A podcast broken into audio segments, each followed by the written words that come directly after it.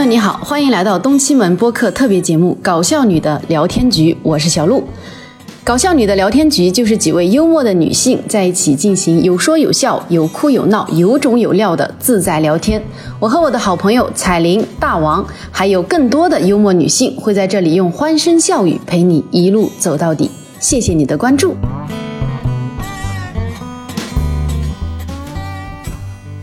前跟我聊过，就是你一直谈的都是中国男朋友，对吗？对，啊，为什么？不知道这来都来了，啊，我好像跟新月的聊天里面第一次放声大笑，就是他跟我说我不喜欢跟老外谈恋爱，然后我是我就恍惚了一下，我说那指的是谁呢？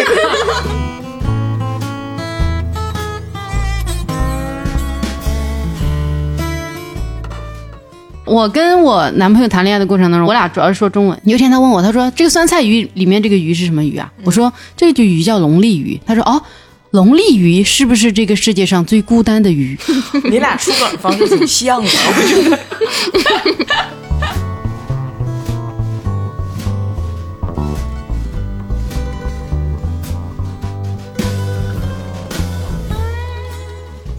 我觉得就是这么简单。如果你喜欢一个人的话，就喜欢看他们发着光。但是我俩的状态在很多男人心中不是发光，应该是发疯，是不是？我觉得你们在发光。发飙。我我是真的做喜剧这么多年，他几乎是唯一一个从男女的角度喜欢我的男性。嗯，那我都不用喜剧这些年，我三十一年一共喜欢我男性，怎么说呢？就是。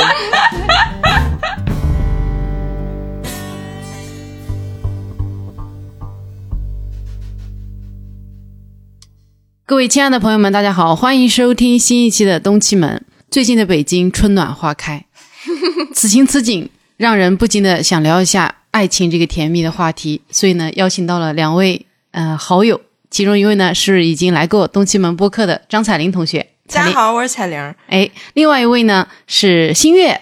Hello，大家好，我是新月。哎呀，好可爱呀！哎呀，这跟人一比，我的妈！呃，然后我们三个人碰了一下恋爱这个话题，突然发现我们三个人之间有一个共同点，就是都谈过跨国的恋爱吧。嗯，对，所以就想我们三个人今天聊一下这个话题啊，不要这么紧张，好不好？啊，好嘞。又不是要让你们结婚，真是。对，哎，我想问一下啊，彩玲，你跟你呃，哎，其实你以前有跟大家聊过吗？因为我是非常熟悉你跟你老公是怎么谈上恋爱的我。想问一下，就是我跟大家聊的，除了他还有啥呢？这是我的主主攻课题。其实我也聊过别的，但大伙儿好像没有那么爱听，没有人想听 是吧？啊，那你跟你老公是什么时候开始搭上线的？二零零九年，哇，十八年前了，是吧？十八年前，哎呀，你们太傻了！我 不是，就二零零九年认识的，就我大学大一入学的那年。你是零九年大一入学的，对哇，你是你比我小一届，你知道吗？我我知道呀，就是我呀，哎呀，哎呀大家都以为我就是七三年毕业嘛，就是，那我觉得我跟星月是反的。啊，我觉得他即使是就是再过五年，大家肯定还以为他是零零后刚出头。嗯，你老公是你第一个恋爱对象，啊、是？第一个恋爱对象，但是我追过的男人 不胜枚举，数不胜数。就是对我我不少我老追人，但是啊那个是第一次，就是他这个是唯一一个跑得慢的啊 对，这个是他追的我，那追你追了多久啊？至少得有半天吧不是 四天半吧，我觉得。而且他这追的是就追了几回吃饭什么，然后就他就是说了，咱们继续就 hang out，就是继续约会，约会吧。嗯，然后我当时把自己想的就是老正式的了，就觉得哎呀妈呀太认真了，这样、嗯这就是继续约会了，让我考虑考虑吧。然后他说好，然后四天没有上，然后后来第四天半我说行，那就继续约会吧。嗯所以这个追的是不是挺困难的？啊，从那之后你俩的人生就傍一块儿了呗。分分合合分了好多回，就是我后来去英国的时候，我就我就当时就觉得。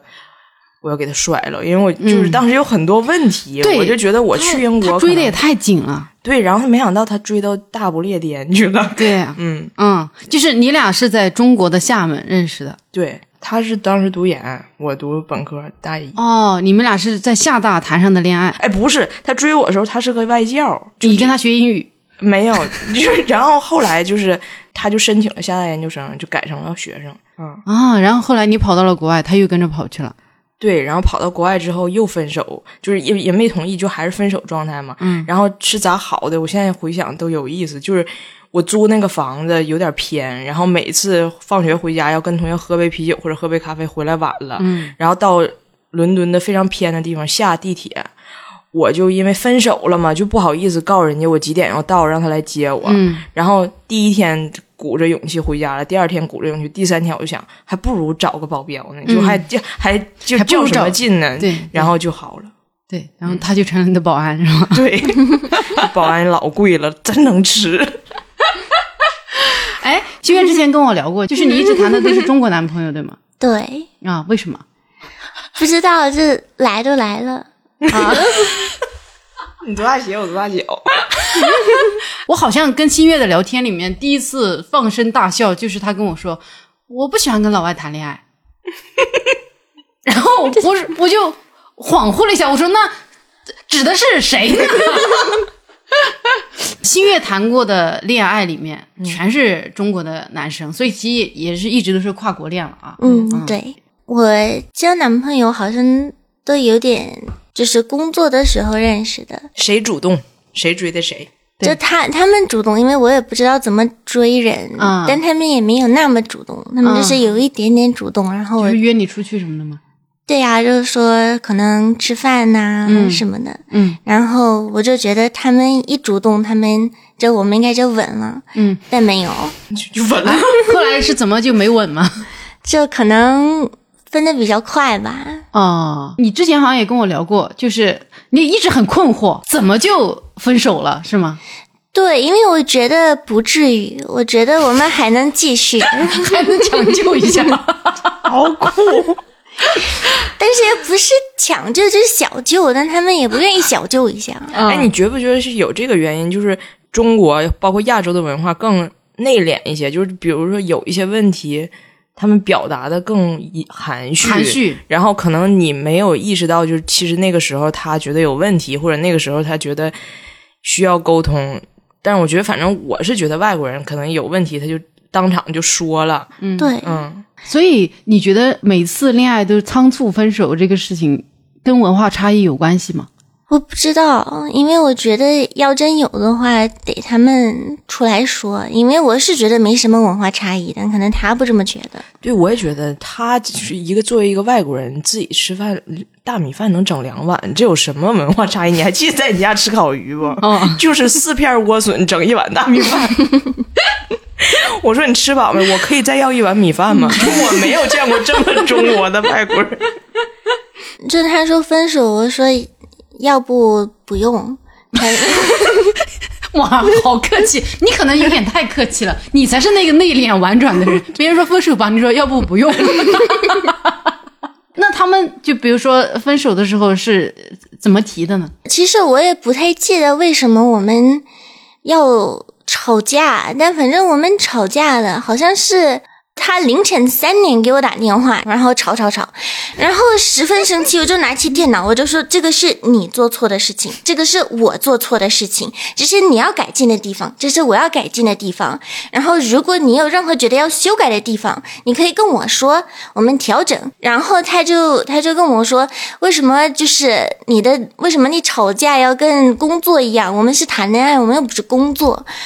然后就有点没有然后了，然后就是不说话了。然后过了两个星期，我说我们还在一起吧，他他就说，反正都这么久了，算了。就是你会为了吵架做表格是吧？列出来 Excel，Excel 表，就是会列出来双方的对的错的地方对，因为我觉得我们已经吵得有点不明白了。啊。那你俩吵架一般用中文还是英语？他不会英文，我们就全中文。哦，那你岂不是占下风了？嗯，还好吧，因为他中文比我好，但他只是没有我会吵架，啊，对你擅长辩论，也没有，但至少我就是思路清晰，就能嗯能赢，但是啊赢了 战争，输了爱情嘛。对，是我彩玲儿，你跟你老公日常聊天说英语吗？因为我经常看你俩视频都说英语，对，因为他汉语太不好了，他除了点两个菜，他啥也不会。哪两个？就是锅包肉吧，锅包肉还有那个大羊腰子，这这能说大羊腰子？那几个菜，剩下他他就是汉语就废物一个。你俩有没有因为比如说呃他的中文，呃或者因为你的英文，有产生这种在聊天过程当中出现一些问题？误解往往都是就是他跟我爸妈之间会出现一些误解。我俩之间还好一点，因为我就是学习能力非常强，我这英语就是那就是上升的有有的。我我我刚开始跟他吵架，我会特别痛苦，头两个月的时候，啊因为就不赶劲儿，你知道不？就是你正常来讲，你要生气了，发泄不出来。对，你就上来，你就是就是咱们都是就是彪悍女子嘛，嗯就是一吵架可以。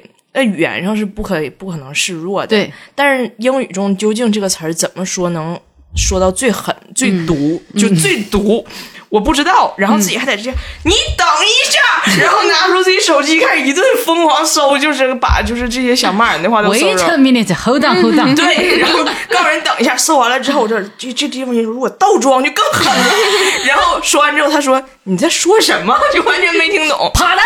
对，然后所以就是后来后来我发现这事是好事儿，因为你在那么生气的时候，你往往想说的话不是你不是你真正想说的话，过狠了你对你有这个刹车片，你停了一下，反倒你三分钟之后，你发现其实也没必要说。那就查词典的时间能让你冷静下来。对，嗯，知识改变命运嘛。这缺乏知识改变命运。我跟我男朋友谈恋爱的过程当中，我发，因为我俩主要是说中文，因为他就生活在中国嘛，汉语也真好。对他汉汉语很好，但是也没有好到那个程度，所以我跟他说中文就经常有些很荒谬的点。有一天他问我，他说这个酸菜鱼里面这个鱼是什么鱼啊？我说这就鱼叫龙利鱼。他说哦，龙利鱼是不是这个世界上最孤单的鱼？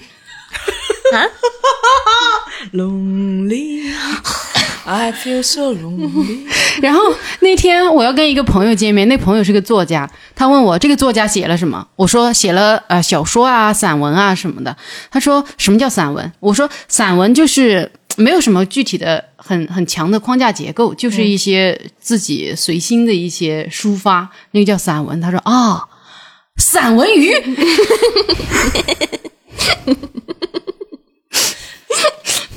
还有你俩出梗方式挺像的，我觉得。还有前两天有一天就很骄傲的问我，他说：“你知道小阿姨果是哪个国家的吗？”我说：“什么是小阿姨果？”然后他拿出了一个坚果，我说：“那个叫夏威夷果。小阿姨果，”哦，对，还有有一天，他说明天我们去建设吧。我说：“建设什么？社会主义 还是建设银行？”他说：“就是。”就那个，我说那个叫射箭。健身。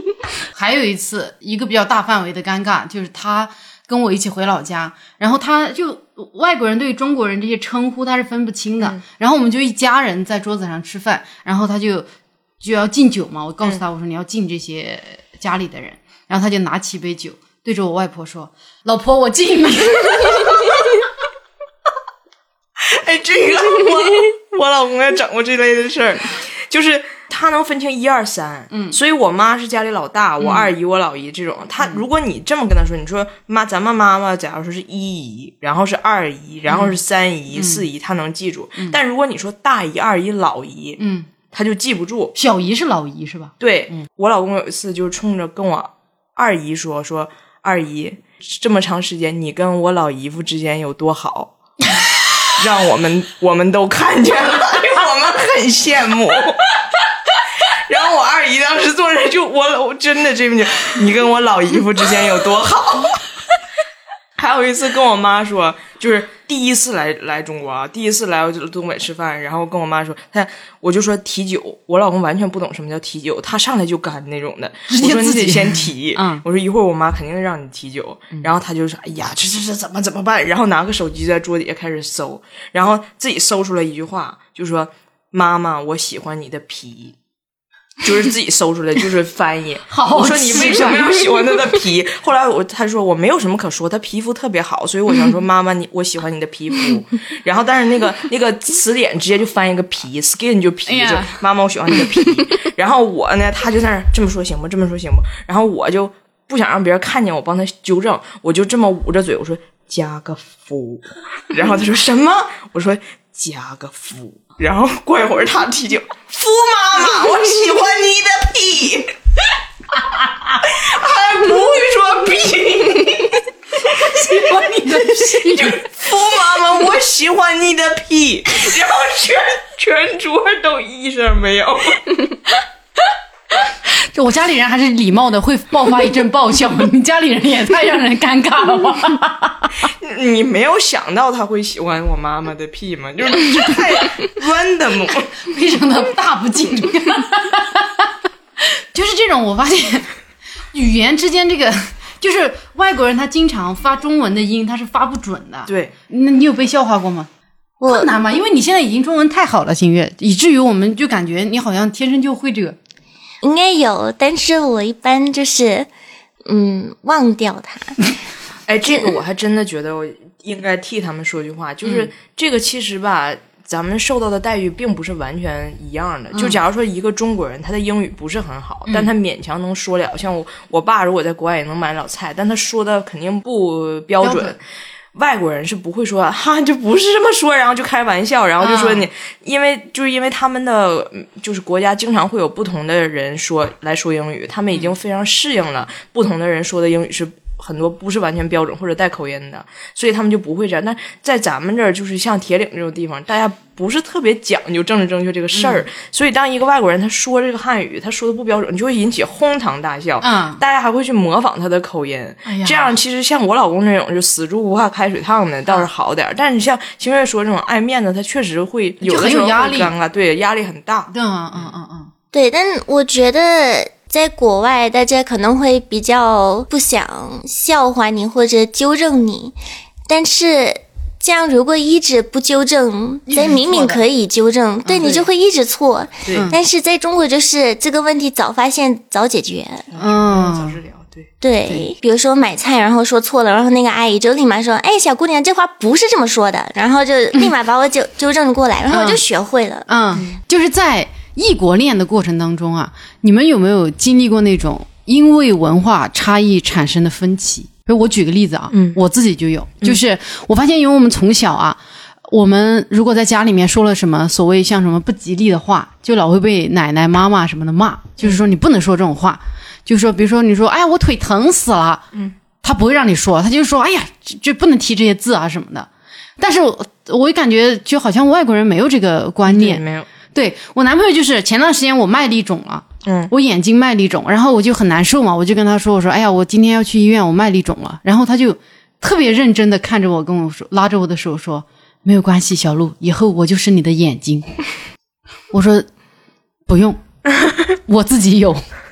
就是我会，但我就很难受，因为我眼睛当时真的很很痛苦。嗯，他这个话就会让我很生气，我就会觉得是很不吉利的象征。嗯啊、再比如说有一天他说我们今天晚上去吃什么什么吧，我说哎呀不要，我说下周再去吧。他说你怎么知道你有明天呢？啊，就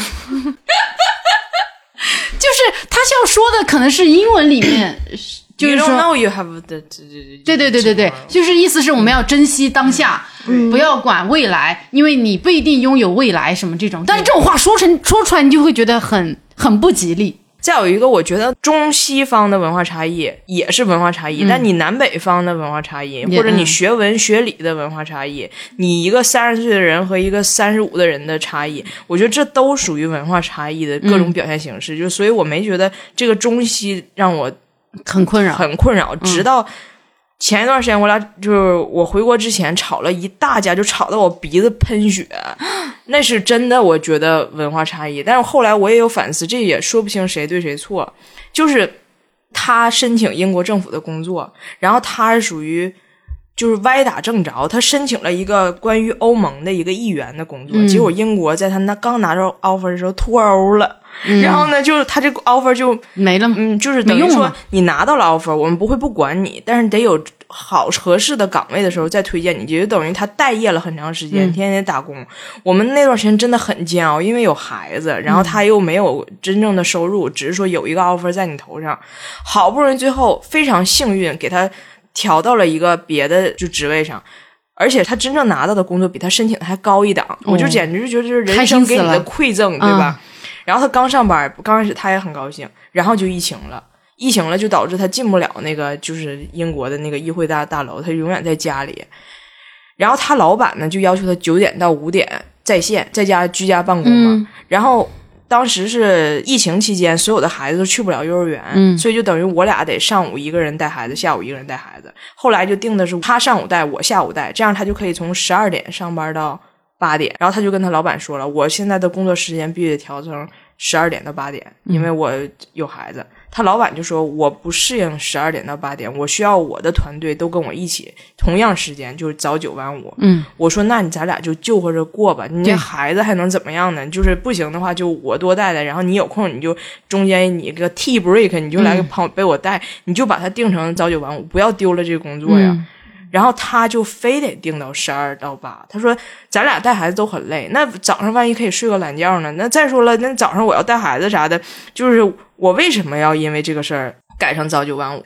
然后他就在网上找到了一个英国政府的明文规定，说疫情期间，任何一个老板、任何一个公司不允许强行有孩子的员工早九晚五的上班，必须得配合他们的孩子的时间。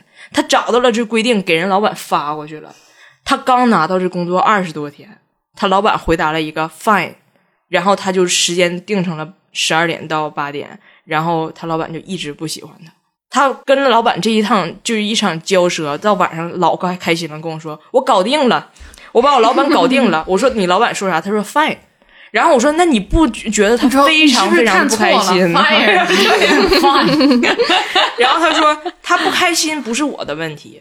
疫情期间所有的孩子都在家，他就是需要我来，就是根据我孩子的时间来调整。我说，但是你刚拿到这个工作，他是你的老板呀。嗯他说他是我的老板呀，那又怎么样呢？就是就是，后来，然后我当时就气的鼻子梆一下就出血了。人生第一次我因为我觉得以一个对我觉得以一个中国人的这个职场的思维，我觉得你就是要被解雇了。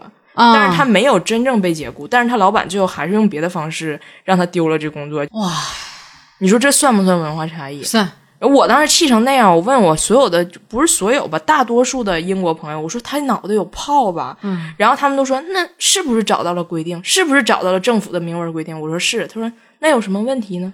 啊，就是法理可容，对，人情过不去。对，就感觉你到底是想工作还是不想工作？这个这这确实是很大的文化差异的问题。就我们即便知道规定是那样，我们不敢去跟老板，对，一般而且人。他心中他觉得疫情期间本来大家都很难，然后我有家有孩子，我是不会为了任何人的要求，然后放弃了我自己的生活的。他是自己是是伟大，就是我嗯肯定得先安排好我自己生活，自己孩子，然后我工作，我你给我多少任务量，我给你完成就得了。但我为什么要让我为你说卖命，然后换那时间，让我孩子没有人管，那是不可能的。因为说实话，这等于是一个公务员的工作了。对呀、而且是就是上来就是高职位的公务员。哎，金月自己有经历过吗？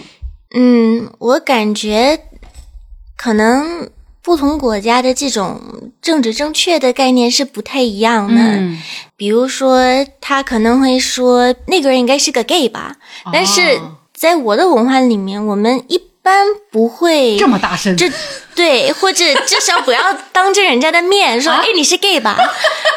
就是这种。这个呀，我觉得呃也有文化差异的因素在里面，但是他为什么能当着面，我也是很震惊，可能我们会觉得一般不会这么做，会觉得有点冒犯。对，或者我们在看那个比赛，比如说看看奥运会什么的，然后说哇，那黑人真的是跑的真快，就我们也也不会说这种话。哦，你刚刚说这点，我突然想到，确实有很多我们自己生活里会觉得理所当然的东西，但可能你们一听起来会觉得哇，还可以这么说。对，就可能我们会觉得你不能说这种人就怎么怎么样，嗯然后也是在种族这方面会比较敏感，因为本来就是一个有很多种族一起生活的一个地方，嗯。所以这可能是这样，就是理论上是他们是认为就不能用任何的方式、任任何的定义，因为这个人是某一个种类的人，地域也好、肤色也好，什么去概括这这这一群人。对但是咱们有的时候会觉得，只要我说的不是恶意的啊就可以，就没事儿。就以前我记得我说我我有段时间健身健的特别积极，然后也没健出来啥。然后我说你说我要是个黑人多好，我感觉他们老容易出肌肉了。嗯然后你看就是就好像动不动就是那几句。然后我老公当时眼睛就瞪老大，你在说什么？然后我就在想，我说咋的了？我说我要是黑人多好。啊他说：“那你的意思就是他们天生就都是体育棒子，就是生下来就应该去打篮球，就应该去练肌肉，他们就不能去硅谷，他们就不能当金融 就是 CEO。”我说：“谁说的？什么玩意儿？邪恶的全是你的想法。对。”然后他就说：“但是你最好不要说这个什么，我要是黑人最好，就是我就能轻易练出肌肉。他即使是在基因上他有这个优势，但你在说这个优势的时候，你同时似乎在说他其实还有劣势，就他们对啊，就有的时候确实会感觉有点怪怪的。就有一次我们在我们在看电影，然后他的一个朋友，他他就说啊，你看这这女主她应该剃了毛，那些外国女生她们毛很多。我我我当时就在场，然后我就感觉没有人发现我。我是个外国人是吧？对，然后，然后我当时我就看了他一眼，就是也没有什么恶意的眼神呢，就是就是就是通过正常看了他眼。神一眼，提醒他我我在这儿，嗯，然后他也没什么反应，他说是吧？试图跟你形成共鸣。对对对撇了一下我胳膊，然后看看是不是这样，就是看了一眼，让我瞧瞧。对，然后我会觉得 这就是也没有觉得被冒犯到，就可能我会觉得这事儿还挺好笑的，然后后面也可以就是拿出来说一下是吧？但是也会觉得哦，原来可以这样。啊，感觉到了自由。哎，你刚刚说到啊，说这个什么毛多什么这个啊，我想到之前我跟我奶奶第一次说，我说我现在在这个男朋友是一个外国人的时候，我奶奶就非常的恐慌。我奶奶好像就第一次见到他的时候，对他的评价就是，哎呀，这这毛真多呀。然后就是我奶奶觉得他们这个眼睛有点吓人，嗯，呃，觉得他们这个蓝色的眼睛有点吓人，就没怎么见过这样的。然后，但他们对于我男朋友还好，就是我爸说，哎，他看起来不是一个那种特别外国的外国人，就是他觉得他没有那种巨大的鼻子和那种巨大的眼睛，就他是长长长相就是一个非常收敛的外国的形象，所以就他们还勉强能接受。然后我就想知道，比如说你你回东北的时候，第一次见家长的时候，有没有什么就是比较不适应的地方？我不适应的地方老多了，对，就是我先说一个他不适应的地方，嗯就是正常来讲，他是个极度随和的人，什么事儿都不会怎么干扰他，他是一个就是非常放松的一个人。但有一次，他完全不能理解的一个事儿，就是我妈、我二姨、我老姨他们几个人在打麻将。我哥哥、我我表哥、我表弟这几个儿子啊和外甥们，就说要给妈妈做，就妈妈和姨什么，就是做个按摩。就这几个女人在打麻将，这几个晚辈在给他们按摩摁脖子。然后就我妈那儿没有人按，因为大家知道觉得这活儿应该是我老公来来，就没有跟他抢。然后我二姨、我老姨、我舅妈都有人按，就是还有女儿的男朋友帮着按按脖子啥的。然后我就跟我老公说：“我说你去给我妈按一下摩。”嗯，然后我老公你说什么？我说你去摁一下我妈，就是给她按一下摩。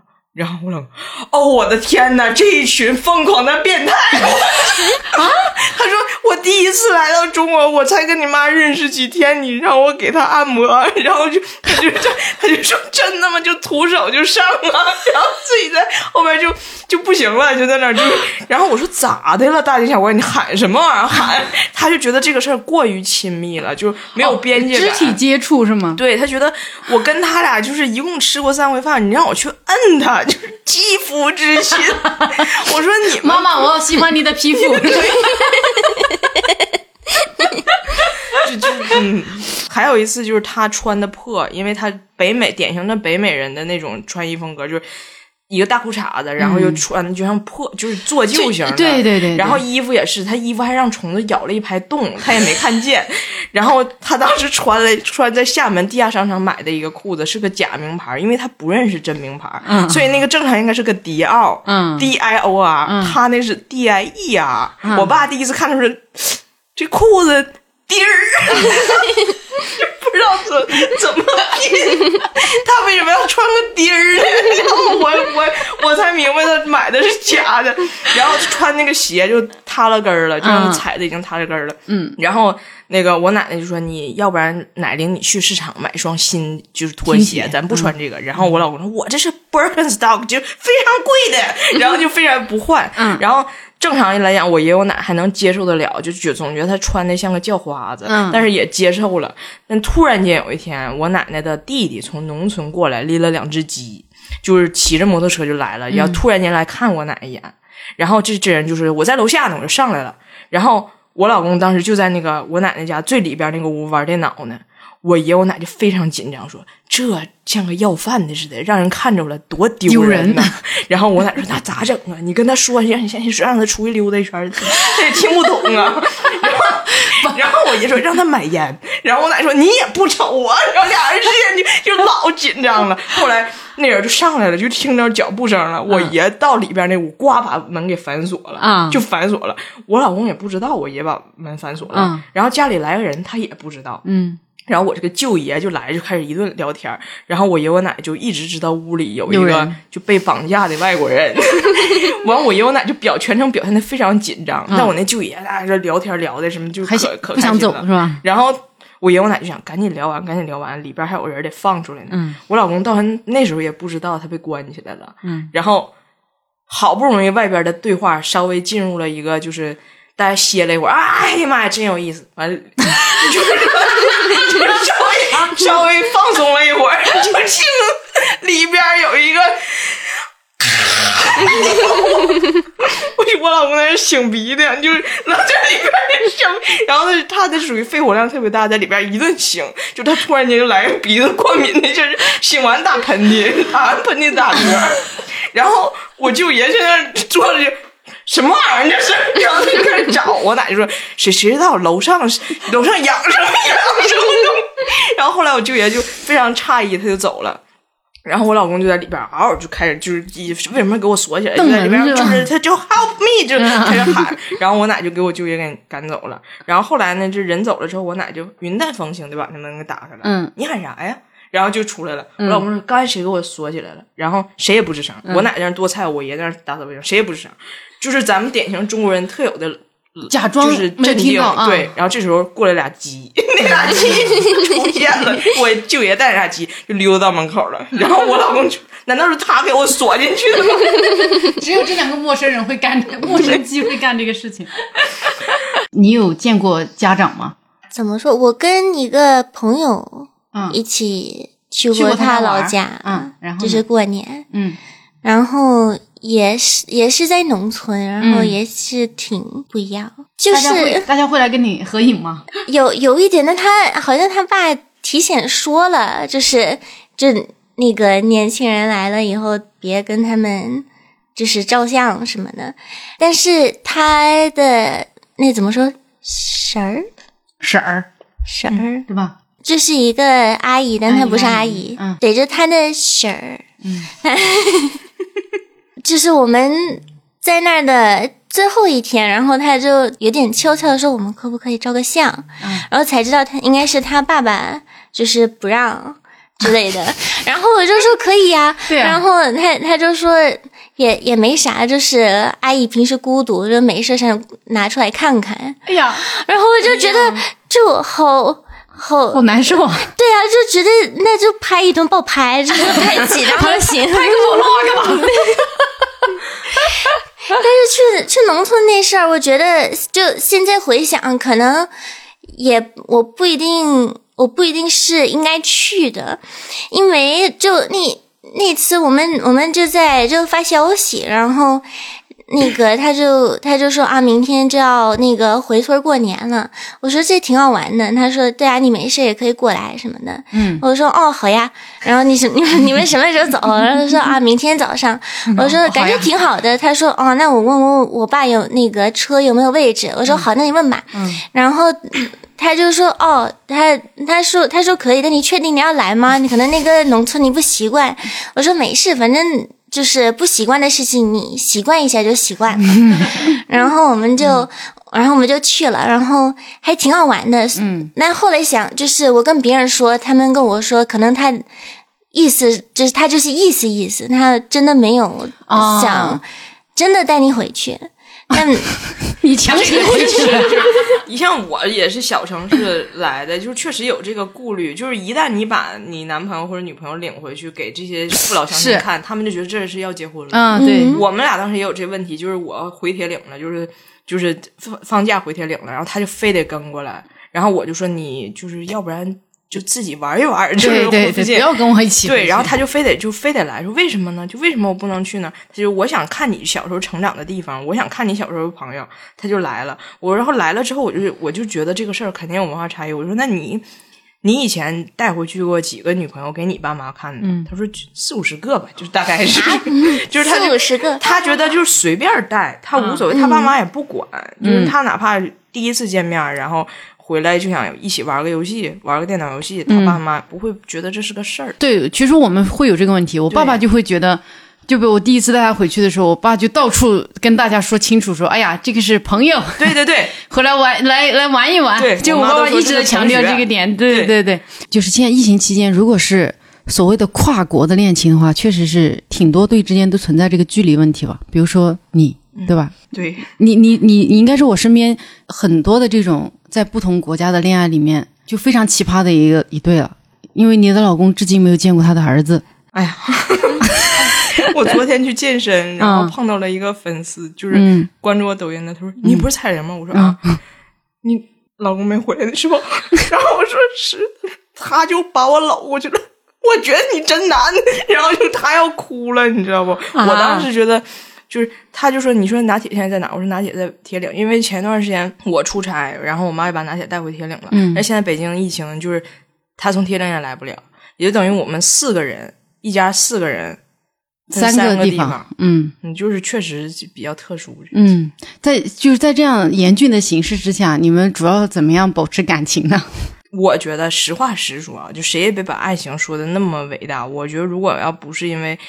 长久的婚姻关系和两个孩子，这个关系真的很非常难往下维持，因为一个在。工作相对忙的状态，一个是在家带孩子的状态，一个是在中国，一个在加拿大，中间时差也也很长，就我俩所有东西都不同频。我跟他讲任何事儿都沟通成本都非常高，现在因为他听不清中国的人名，他记不住谁。你要跟他解释每一个人。对，然后这个事儿，这个人这么说，他到底为什么这么说？他实际上的意思是啥？你跟他解释的成本真的太高了。嗯嗯，如果他这个人在你旁边。即使是你跟他说，他只听懂了百分之六七十，嗯，但他可以给你做顿晚饭，他可以给你按按脖子，嗯，这些东西也都可以解决，嗯。但是当你什么也沟通不上的时候，其实很难。这个，嗯嗯嗯，对我有一个朋友，就前段时间就离婚了，嗯啊，这这不是不吉利的话吗？对，但是你不能不就是不能不承认，周围有挺多人因为距离原因在离婚的。就我朋友，就是她跟她老公在不同国家，然后已经两年了，因为疫情没见着。然后他俩上次见面，就她老公回国来离婚。我俩就是在沈阳结的婚，所以理论上他得回了国，我俩才能离婚。在加我不是在提示你啊，你 我就是随便插播一条新闻，不离不离，吓死我了啊！彩玲的英文很好哈，但是跟那种。就本身是说英语的人，我觉得肯定还是没有办法，对，呃，没有办法是达到同样的水平。那你会觉得会影响你们就之间的这种深入的交流吗？我觉得我是觉得不影响，因为我是觉得很多时候你说同样说汉语，它也有很多社交的时候是完全没有实际沟通的时候。嗯，就比如说我在英国时候也有那种完全不是因为我英语不好。是这一群人他就非常没劲，你只能聊聊八卦，嗯只能聊聊那个就是什么很肤浅甜点，嗯然后就是你说了什么，他们说 Oh my God, that's amazing，嗯，哇，就是那种，然后我就我也觉得啊，这个我哇，I are you serious? Oh my god！然后我就。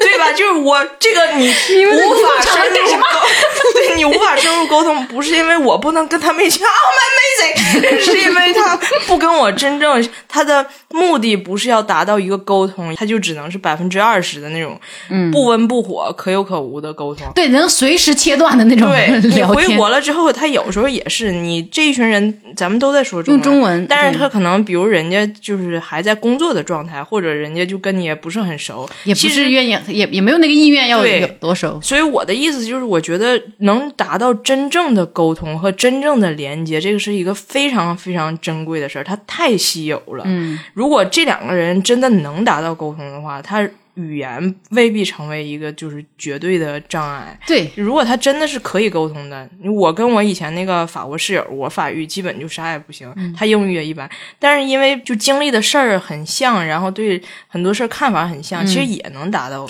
对，其实你说两个人之间要就感情关系进行一些比较深层次的交流，其实我们大概六级那些词汇也就够了，对你是一定能够完整的达成共识的。对。嗯，那心月你呢？心月有没有因为语言会觉得没有办法进行非常深入的交流？嗯，一开始是有的，但我我会觉得这是一个挑战，就是如果大家都在说中文，那就我中文不好，那我就要把它练好。然后，如果我能甚至超越它，那是更好，因为我我特别喜欢那种感觉，就是我说的一个高级词汇，他不知道，然后说哦，你不知道这个词儿，我来给你解释，或者他就是比如说得地得分不清，我分的可清楚，然后我就可以指出来，然后我会觉得我一点语言语言的障碍都没有，嗯。就是我会一直追求这样的感觉，所以因为我觉得很容易就是变得很困惑或者变得很自卑，就说。我中文不好，我外语不好，我没有办法跟大家好好的沟通。嗯，但是如果你就把它变成一个挑战，我觉得会就反而变得更强。嗯，把它当做一个能力来锻炼。对啊那你在跟伴侣相处的过程当中，会有这种好胜心吗？会，我其实我说的主要是伴侣，因为我觉得，你居然能纠正你伴侣的中文？来来来但但来，偶尔偶尔啊偶尔，其什么情况下会纠正他？比如说我学了一个很高级的成语，比如说，哦，我我那天学了一个呃哦，心离雨散，妻离子散。不是心离雨散，比喻在一起的人纷纷别离了。哦，好像现在聊这个不太合适。没事儿，清明过去了，哎这个我我没听过我都没听过。它不是高级，它是生僻，这个叫。但你不觉得它非常的唯美吗？再来一遍，还要再看谁？心离雨散，心离雨散嗯啊，这是我人生中第一次从嘴里蹦出来这个词，嗯，我也是，嗯心离雨散。感觉都可以当一本小说的名字了。对，对，所以我就可以就背下这些，然后时不时就甩出来。对。嗯，你你自己觉得啊，心月，你觉得在一段亲密关系里啊，最重要的是什么？最重要的可能就是互相足够喜欢。如果大家喜欢的程度差太多，嗯我觉得不会很开心。嗯就比如说，可能有个人，然后你好喜欢他，就喜欢他到不行不行，说你每次跟他在一起，你就求着时间放慢一点，你就想跟他在一起更久一点。嗯但他对你的感觉也就还好，其实你会很痛苦吧？就会很难过。你会。对，对，我说实话，我也并没有，就我就不是谦虚，我不是，我也没有什么话语权，是因为我现在其实我真正经营的感情也就这一段，嗯然后呢，我也我也不觉得我经营的就有多成功，对。但我觉得就是可以偷用小鹿以前跟我说的，以前我可能你要问我，我会冠冕堂皇说沟通很重要，然后什么真诚的坦坦坦白自己很重要，但这都有个前提，就是你首先得得依然坚定的认为你爱着对方，你才会做出这些事儿。要不然谁不知道沟通重要，谁不知道呃坦诚重要？但你自己心里的那个已经不坚定了，其实这些都做不到。嗯但小鹿以前跟我说过一句话，就是就是你发没发现，爱其实是一种选择。他当时跟我说的时候，我没太懂。我说那爱肯定是种选择，我爱这个人还是不爱这个人？他说不是，就是我既然爱这个人了，然后我选择一直去爱这个人，而不是我觉得我现在爱这个人，但是当我觉得哎他有缺点，或者我觉得我身边还有更优秀的人，我身边还有人在吸引我，或者当你爱的这个人出现了一点什么问题，你任由这个东西随便的动摇你，任由他随便的去左右你，那你其实一辈子可能都很难找到那个哇，这个人肯定是对的。所以有的时候，如果你确定了这个人是对的的话，那爱其实确实是一种选择，就是你得选择你要坚定的认定下去，要不然没有人会嗯，爱到最后。我会觉得，对对，我也觉得真爱就是一种选择，不是什么命中注定。就是你这辈子会遇到很多很多段感情，你可能在一个自己能比较能做出选择的时间，选择了那个人，那个人就成为你人生的真爱了。对嗯，你选择了继续去经营这段感情，让它成为你生命中最特别的存在，其实是一个选择问题。而且这辈子能遇到的也太多了吧，能遇到的人是吧？能发展感情的也有那么一些，但其中为什么是那个人走下去了？其实是个选择问题，没有什么注定的。对，但如果没成，也是个放弃问题啊。我前两天突然有个感觉啊，就是说一段好的关系很像一个很舒适的房间，这里面的布置啊，然后它的打扫啊、清洁什么的，你都需要花很多心力去。但是你的这段努力，你会让它成为一个你可以停靠的地方，就是你在不管在外面再累，这个地方是一个可以让你休息的地方。那你看，咱俩在这个问题上就体现出来了，咱俩的爱情观不一样。我是从来不会打扫我的房间，然后我自己不打扫，我给他造不的贼差，然后出来就骂我这破房子太差了。这不就跟我对爱情是一样的吗？我从来不会修剪它，但我就说我老公是个废物。我真的，我每次去你家都被你家震惊到。小鹿有一次跟我吃完饭回到我家睡觉，他睡觉到床上，他得把那个我的东西给挪开一个地方，我俩才能进那被，要不然我床上全是衣服。然后小鹿说：“那咱们俩睡哪儿呢？”我说：“你掀开那衣服，不就掉地上了吗 哦，这是我问问过我男朋友，我说你觉得一段好的关系对你来说意味着什么？他说就像好吃的，？”我刚要说，我感觉像碳水化合物，嗯，就是跟他想的是一个道理，就是对你不吃你你想吃，嗯然后会给你舒适的感觉，然后呢，他不在你身边的时候，你很期待见到他，跟他在一起待着就是很自然的融合吧。对，嗯，就所以还是要找优质碳水啊，要不然就只会让你就是满足一时的那个 然后头晕脑胀，对嗯只想骂脏话。对，而实际上他他就是我我是觉得再好的关系，他不会解决你的核心呃，问题。对，其实是的。我觉得所有现在大家对于爱情的这些寻找啊什么的，还是有一个很大的问题。其实，如果你自己身上的问题没解决，没有任何人能来解决。不但是不能解决，而且你仔细想想，咱们选的那个人，往往其实都是填补咱们原生家庭给咱留的那个坑。嗯你那坑在哪儿？你找的那人肯定支出来的，就凸出来的地方就在哪儿。嗯以前聊过这这类事，就是我我妈总觉得我不好看嘛，我小时嗯候眼睛对眼儿了，完事儿我妈就总开这个玩笑，她的目的是想让鼓励我好好学习，说你虽然不好看，你虽然长得矮，虽然你啥，但你应该好好学习。我也感恩她，就是就是这么做的。我不明白为什么非得在一个人上就是踩一。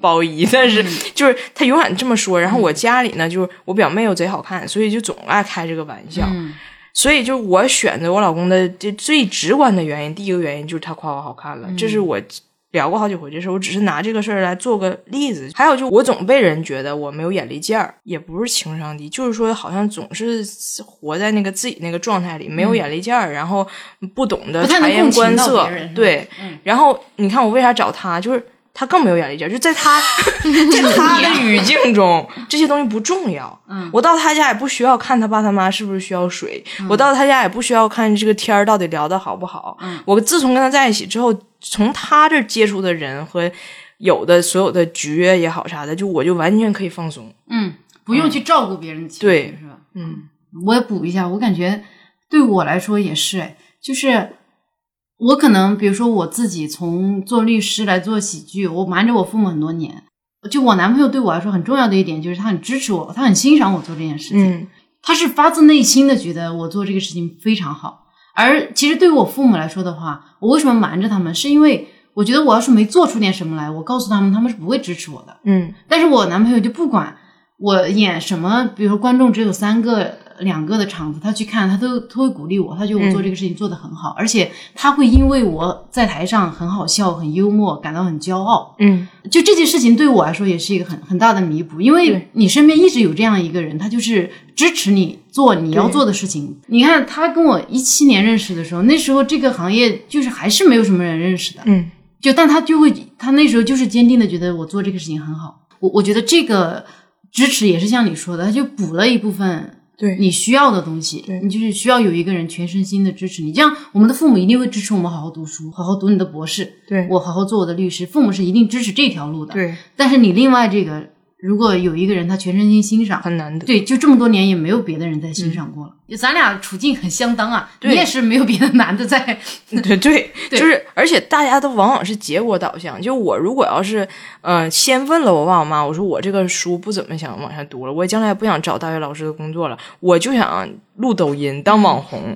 那我爸我妈肯定得疯。嗯，但是现在我就是做也就做了。如果我再回头跟他们说这个事儿，就是他们也不会再跟我较这个劲儿，因为大家都是结果导向。嗯，结果导向实际上在过程中是没有任何意义的。对，但是我汤包也好，Jamie 也好，就是他们真的是因为你开心而开心。嗯，嗯，说好听了，面子在他这儿价值比较小；哦，对，说不好听了，就是我我老公脸皮厚。就是如果我当了十年脱口秀演员，或者我当了十年网红，然后我就这赚的还是很少，然后别人都觉得你老婆在干什么呀？他也不会因为这事觉得丢人，嗯，他就觉得那他自己想干的事儿就，对我觉得是我抓到一个共同点，就他俩都很很乐意成为素材。啊。对，哎呀，这可真是，嗯，哎呀妈呀，我觉得他们就是因为很喜欢你们，然后你们又在做你们喜欢的事情，然后他们就喜欢看着你们发光的样子。我觉得就是这么简单。如果你喜欢一个人的话，就喜欢看他们发着光，微着笑。但我俩的状态在很多男人心中不是发光，应该是发疯，是不是？我觉得你们在发光。发飙。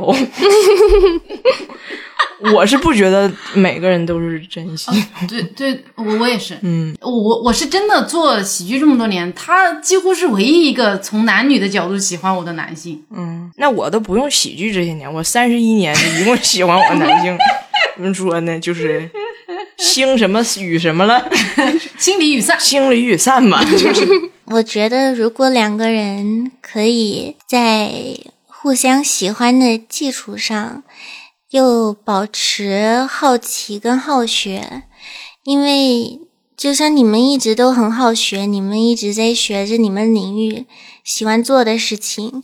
如果两个人都这样的话，那两个人都会一直很开心，会一直很很有目标，会一直发着自己的光，对世界好奇，你就我觉得会是一个整体更好玩、更好相处的人。嗯然后同时要把这些放到彼此身上，就是要一直愿意更学习他，学习关于他的更多事情，然后保持对彼此的好奇。嗯，就是如果就觉得啊，我知道你喜欢吃这个，然后喜欢做这个，喜欢穿这个，那以后我们就这么做，然后给你买礼物就买这个。嗯。那就是会越来越没有感觉。但是如果就一直对你好奇，一直想学着你是一个什么样的人，你又长那一岁，你又是一个有一些什么新的特征，那我觉得这个感情它就会像那个枝交织，不是交织，